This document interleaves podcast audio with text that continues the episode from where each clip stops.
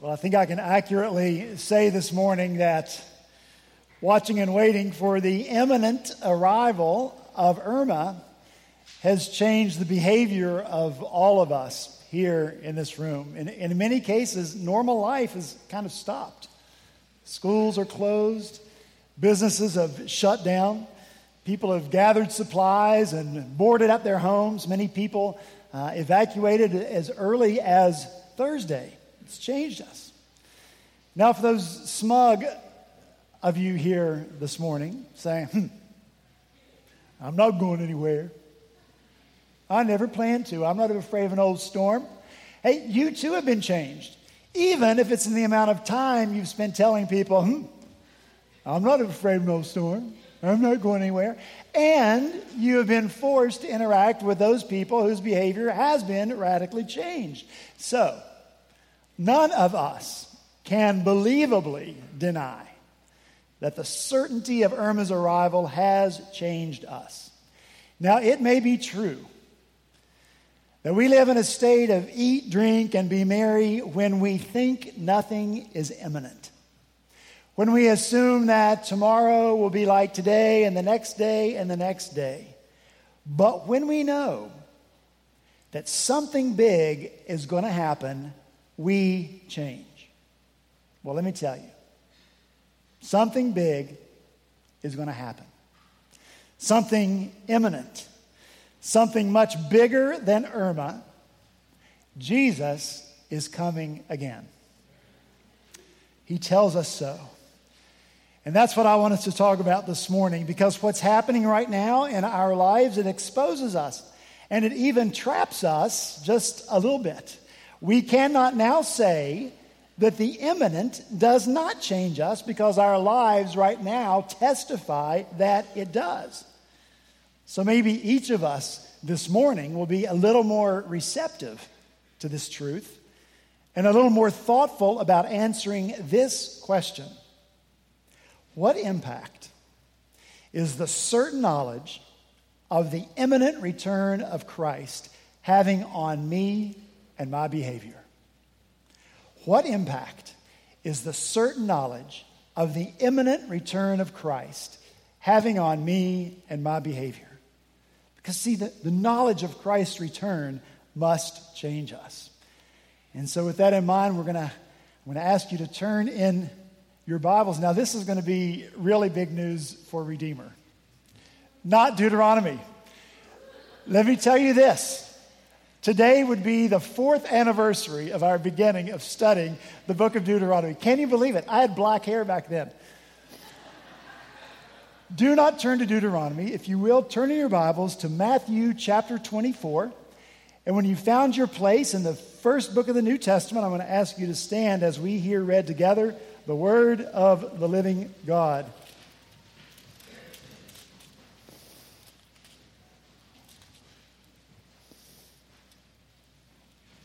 Matthew chapter 24, verse 30. This is the word of the Lord. Jesus said, At that time, the sign of the Son of Man will appear in the sky, and all the nations of the earth will mourn. They will see the Son of Man coming on the clouds of the sky with power and great glory. And he will send his angels with a loud trumpet call, and they will gather his elect from the four winds, from one end of the heavens to another. And now, verse 36. No one knows about that day or hour, not even the angels in heaven, nor the Son, but only the Father. As it was in the days of Noah, so it will be at the coming of the Son of Man. For in the days before the flood, people were eating and drinking, marrying and giving in marriage, up to the day Noah entered the ark. And they knew nothing about what would happen until the flood came and took them all away. That's how it will be. The coming of the Son of Man. Two men will be in the field, and one will be taken and the other left. Two women will be grinding with a hand mill. One will be taken, the other left. Therefore, keep watch, because you do not know on what day your Lord will come. But understand this if the owner of the house had known at what time of night the thief was coming, he would have kept watch and would not have let his house be broken into. So you also must be ready, because the Son of Man will come in an hour when you do not expect him. Who then is the faithful and wise servant, whom the master has put in charge of the servants in his household to give them their food at the proper time? It will be good for that servant whose master finds him doing so when he returns. I tell you the truth, he will put him in charge of all his possessions. But suppose that servant is wicked and says to himself, My master is staying away a long time and he then begins to beat his fellow servants and to eat and drink with drunkards. The master of that servant will come on a day when he does not expect him, at an hour he is not aware of. He will cut him into pieces and assign him a place with the hypocrites, where there will be weeping and gnashing of teeth. Let's pray together. Lord, as always, we are so thankful for your word. Lord, we thank you that you are the kind of God who speaks to us and that what you speak is truth. We thank you that you have preserved this word for us this day so that we may know you better and better, so that we may know the people that you've called us to be, and so that we may do the things that you've called us to do. So now, Lord, we humbly submit ourselves to the truth of your word. We ask you, O Spirit of God, now to join truth and the Spirit and truth join in us, we pray that great transformation will take place in us for our good, but more importantly, for your glory. We pray these things in Jesus' name. Amen. Thank you. You may be seated. So the Lord is coming again, and that knowledge should make us hopeful. That knowledge should cause us to be people who are prepared and the knowledge of his return should make us people who are faithful. I want to begin this morning by talking about the hope that we find in the return of the Lord. When Jesus spoke these words, he was sitting privately on the Mount of Olives with his disciples, just them. It's Tuesday before the Friday that Jesus will die on the cross. So clearly, Jesus knows what's coming, and he knows the grief that's going to engulf the disciples when he is crucified. But Jesus knows beyond that as well. Jesus knows of his resurrection. And he knows how radically the lives of these men are going to be changed by his resurrection. Those radically changed lives are going to be immensely fulfilling. And at times, they're going to be extremely exciting for these men as they watch the Lord perform miracles through them, as they preach the good news of the gospel and they see with their own eyes the transformation that takes place in the lives of those who believe the good news of the gospel of Jesus Christ. But their lives are also going to be difficult and painful and dangerous. Each of the apostles, with the exception of John, will be martyred for their faith.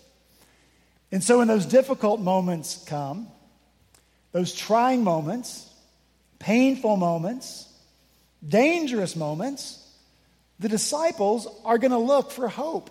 All people, you and I included, look for hope in moments like those.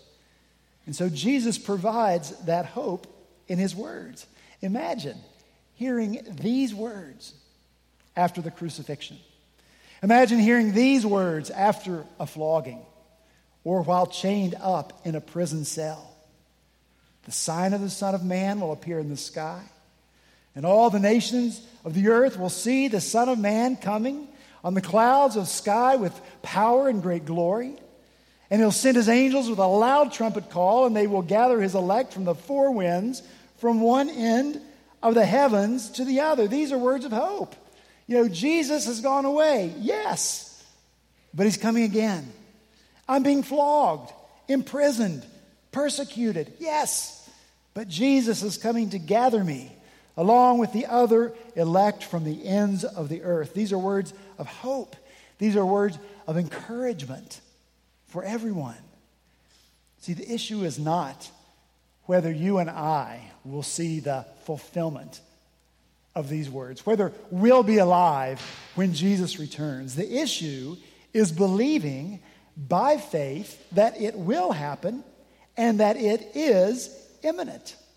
See, it's this perspective that gives us hope in our lives. No matter what's going on, I know the Lord is coming again. The knowledge of his certain return as King of Kings and Lord of Lords puts the lives of others in perspective for us, their actions, their choices, even their power, because the good King is coming. And the return of the perfect King to establish a perfect kingdom where perfect righteousness and perfect justice rule and reign, that coming is imminent. Is that good news? The Lord knows that you and I need this hope.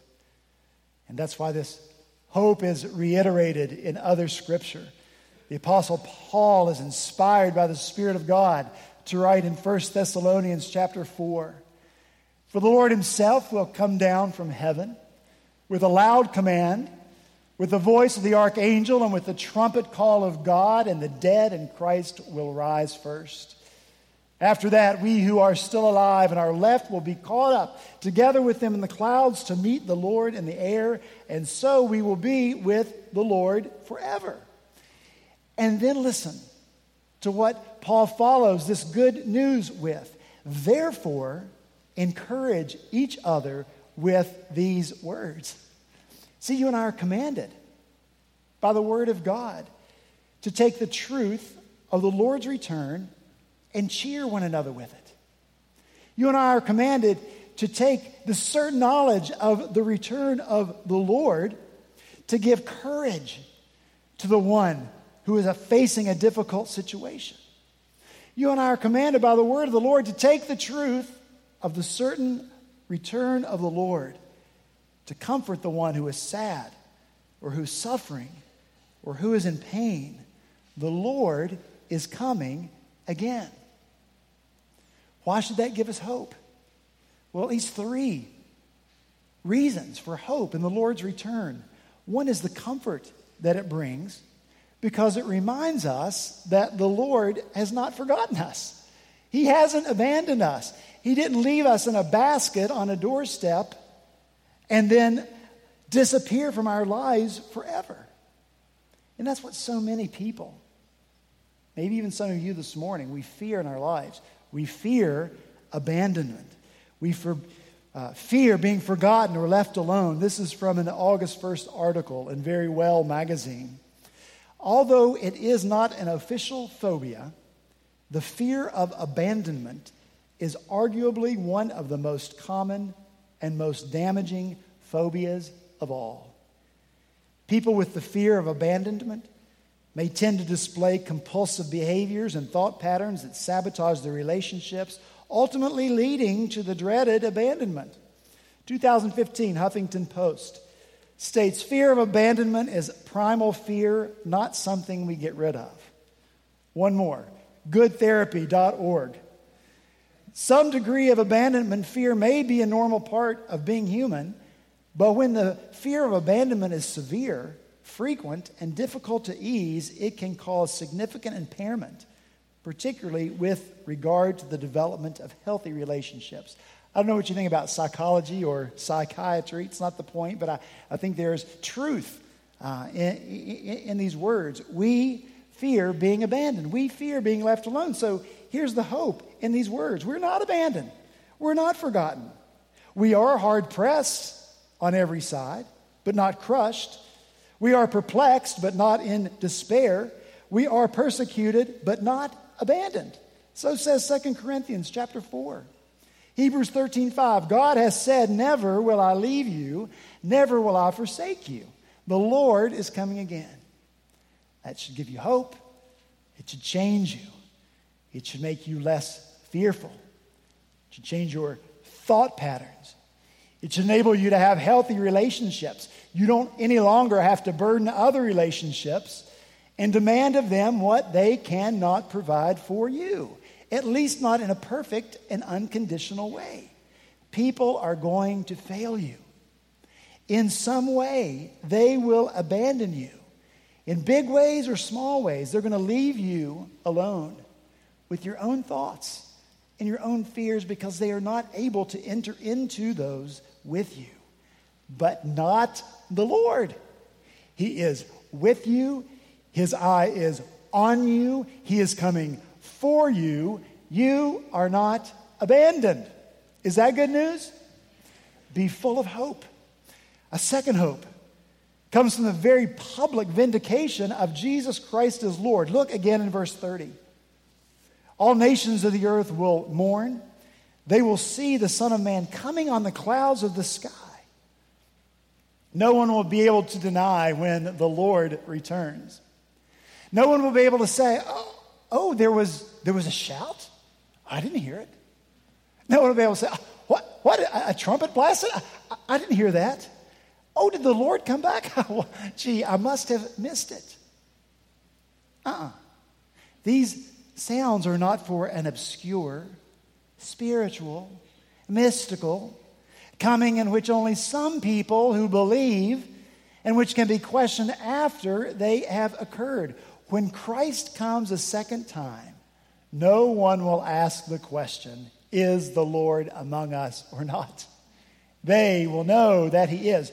The media, bless their hearts, will not be able to spin it or cover it up or ignore it or explain it away. Everyone will know that the Lord has come. And so the encouragement and the hope is that you and I, we have not believed a lie.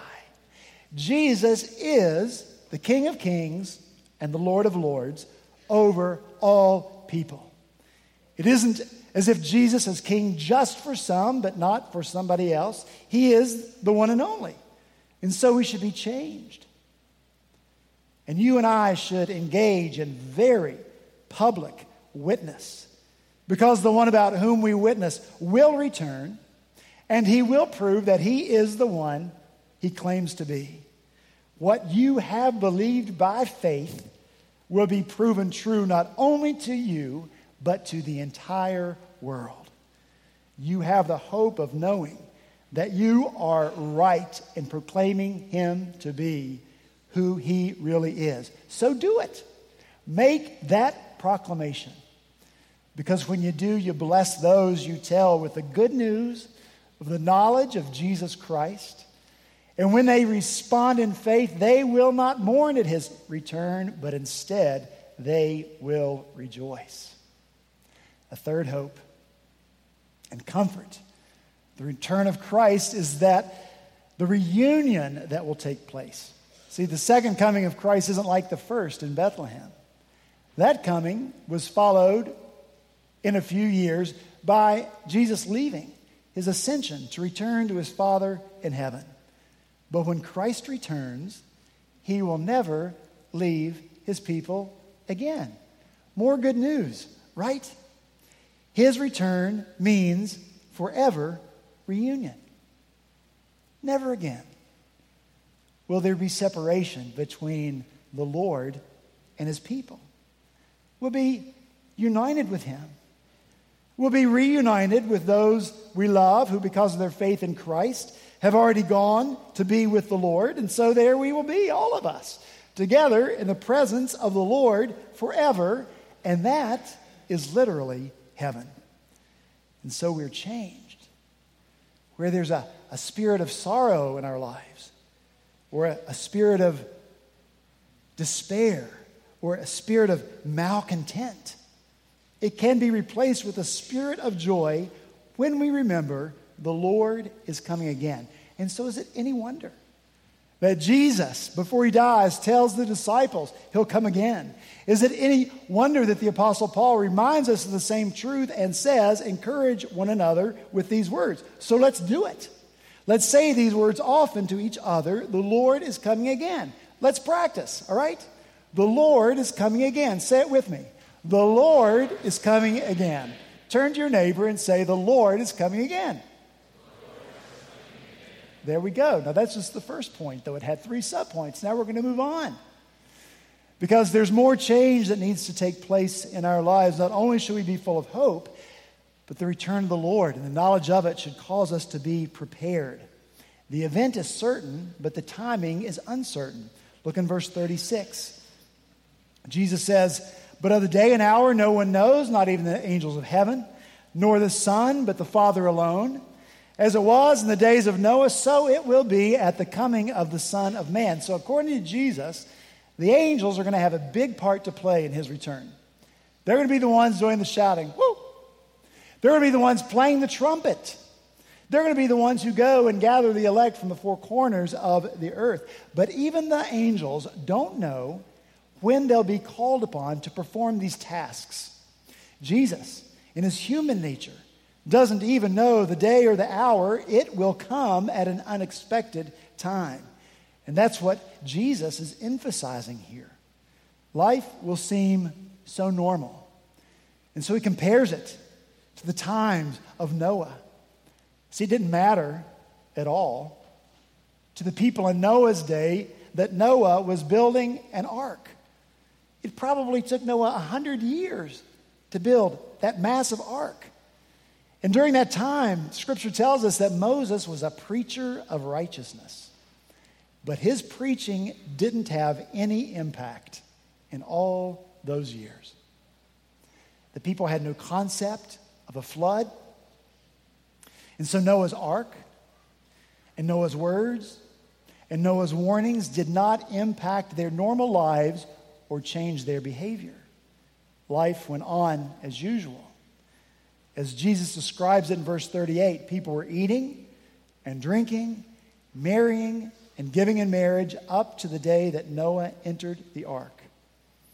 All normal daily activities of life, nothing necessarily sinful about any of them. In fact, you and I can bring glory to God in those activities. Wherefore, soever you drink, eat or drink, whatever you do, do it all for the glory of God. But, but the word that Jesus uses here for eating carries the idea of greedily gnawing. See my face? Ugh. Greedily gnawing, like an animal, eating gluttonously. And the form of the verb Jesus uses indicates that it's not just a one time act, this is an ongoing behavior, a habit.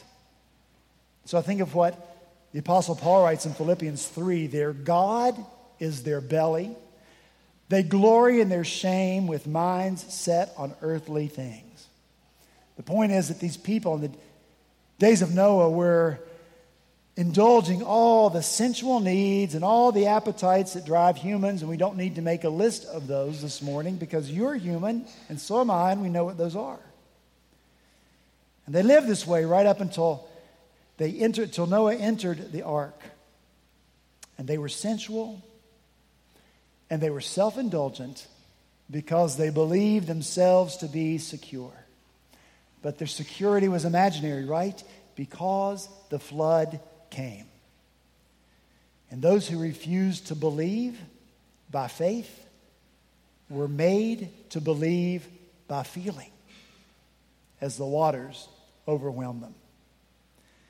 And so, as we've seen in the last few days and are continuing to see, the certain knowledge of the imminent changes our behavior. And so too with the coming of Christ. In light of his certain return, you and I must change. Change from indulging and satisfying our own needs and longings and urges. We change, and that more and more we focus on and long for spiritual realities. And you and I, more and more, in our lives sing along with the psalmist as a deer pants for flowing streams. So pants my soul for you, O God.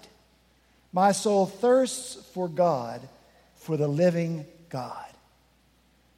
See, this change prepares us for the return of the Lord.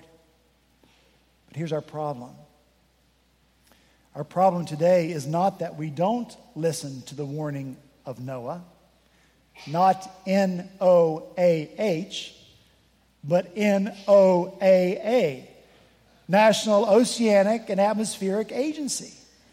Right? Our problem is that we do listen to Noah.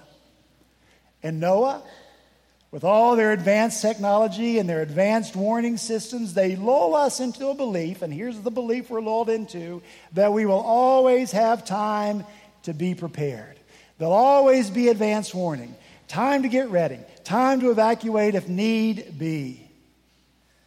I'll focus on and long for the things of the Lord later. Really, I will. I, I will get around to the things of the Lord. But that thinking will not only leave you empty, but also unprepared. Jesus says here that his return will be unexpected and sudden, right in the middle of normal life, two men working, one taken, the other left behind, two, men grind, two women grinding mill, one taken, the other left behind. The Apostle Paul, again in 1 Thessalonians, writing about the return of the Lord like a thief in the night, says, While people are saying, There is peace and security, then suddenly destruction will come upon them. So, that being the case, you and I need to be prepared. Look in verse 42. Keep watch, it says. Jesus says. Look in verse 44. You must be ready because the Son of Man will come at an hour when you do not expect him. You and I made changes to prepare for the coming of Irma. We need to keep making changes to prepare for the return of Christ. You and I need to keep turning our focus away from self, living for self, indulging self, building self kingdoms, to focusing on the Lord. And we need to keep indulging in this. Keep indulging in the grace that the Lord has lavished on us. The grace that Scripture says teaches us to say no. That's what grace is for. Grace teaches us to say no to ungodliness and worldly passions. We need to indulge in the grace that teaches us to live self controlled, upright, and godly lives in this present age while we wait for the blessed hope, the appearing of the glory of our great God and Savior, Jesus Christ. The return of Christ should cause us to be people of hope it should cause us to be people who are prepared. And finally, this morning, it should cause us to be people who are faithful. Look with me in verse 45. After Jesus teaches the disciples that he's going to come uh, at an unexpected time, he immediately engages them on a very personal level by asking them a question Who then is the faithful and wise servant? And Jesus expects them to think out an answer to that question. Just as he expects you and me this morning to think out an answer to that question who then is the faithful and wise servant? Jesus doesn't leave us guessing what the servant looks like. That servant is faithful and wise. The question is who is that servant? Who is the one who will continue the work the master has left for him to do, even when the master is not present to watch his behavior?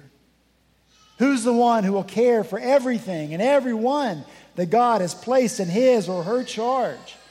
Verse 46 says, It will be good for that servant whose master finds him doing when he returns. And doing is a whole range of meanings accomplishing, bringing about, preparing, carrying out, practicing, working, acting. The point is that your faith and my faith is an active one. It's on the move. We have work to do. And the faithful servant of Christ, if that is you, will be at that work right up until the day that Christ returns. And that's all of us. Not just those of us in the room that look like we're a little closer to glory than the others. You young people don't leave it to the old people. No, all of us called to be good and faithful servants, old and young. Our time is limited. And you ought to be ever placing before me, and I ought to ever be placing before you, and we ought to always be placing before each other the tasks that the Lord has entrusted us to do. Our time is limited, but, but listen, Jesus has helped us out. Jesus has helped us save time. He's helped us make time to do these things in our life, and here's how He's done it. He's already told us that our position our identity is secure. Listen to what Scripture says. We are blessed in the heavenly realms with every spiritual blessing in Christ. He chose us in Him before the foundation of the world and predestined us to be adopted as sons through Jesus Christ. In Him we have redemption through His blood, the forgiveness of sins in accordance with the riches of His grace. He marked us in Him with a seal, the promised Holy Spirit, who is a deposit guaranteeing our inheritance until the redemption of those who are God's possession. So many more passages I could share with you. The point is, our position and our identity, it's all set. So we don't have to use our time as we often do, looking for that security, creating an identity for ourselves. Jesus has already done that. And so maybe that's where the change needs to take place in our lives.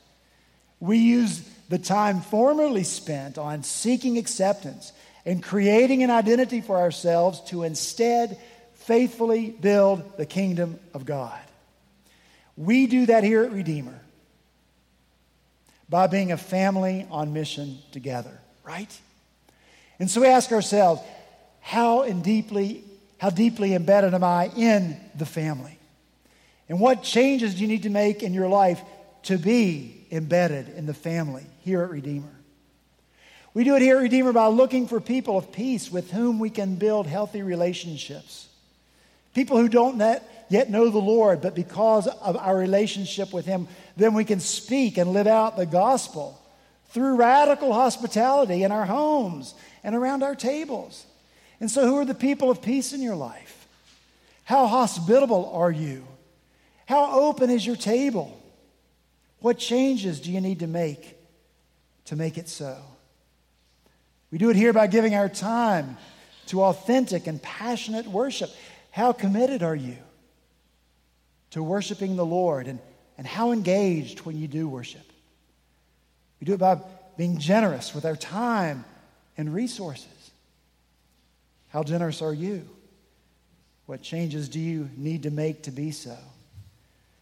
And we do it by having the fearlessness that comes with faith, particularly faith in the return of the Lord, to take great risks for the sake of the kingdom of God. What bold risks are you taking for the Lord? For what are you trusting Him that you know if the Lord doesn't do it in it, in you, and through you, it cannot be done? See, as we keep making changes in our lives, that allow us to do these things, I believe we will become good and faithful servants while we wait for this imminent event, the certain return of the Lord Jesus Christ. So let's keep waiting. Let's keep watching for the Lord. It gives us great hope.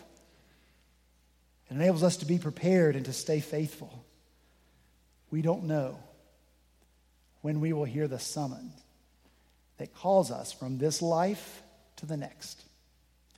Whether we hear the voice of the Lord individually or whether we will be among those who hear the victory blast of the trumpet and see the Lord return. But in either case, the result is the same.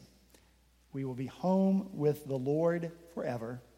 Encourage each other with these words. Let's pray.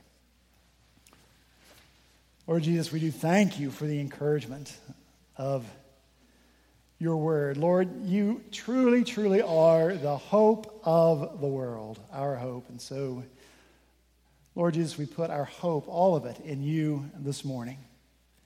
We thank you that you have not abandoned or forsaken us. We thank you, Lord, that you have bothered to tell us truth that gives us hope. And so, Father, I pray that instead of looking in our lives to other people and other things for hope, no, Lord, we will come to you as the source of hope for our lives. Father, I pray that we would be convicted by the truth of your word. Lord, we know that, that when you return, you want to find good and faithful servants. Lord, may we be the good and faithful servants, preparing ourselves, thinking less of ourselves and more of you focusing on you and your kingdom, longing after the things that are truly important in this world. Lord, give us faith, give us courage as we watch and wait, and change us by your truth through the power of your Spirit. We pray in Jesus' name. Amen.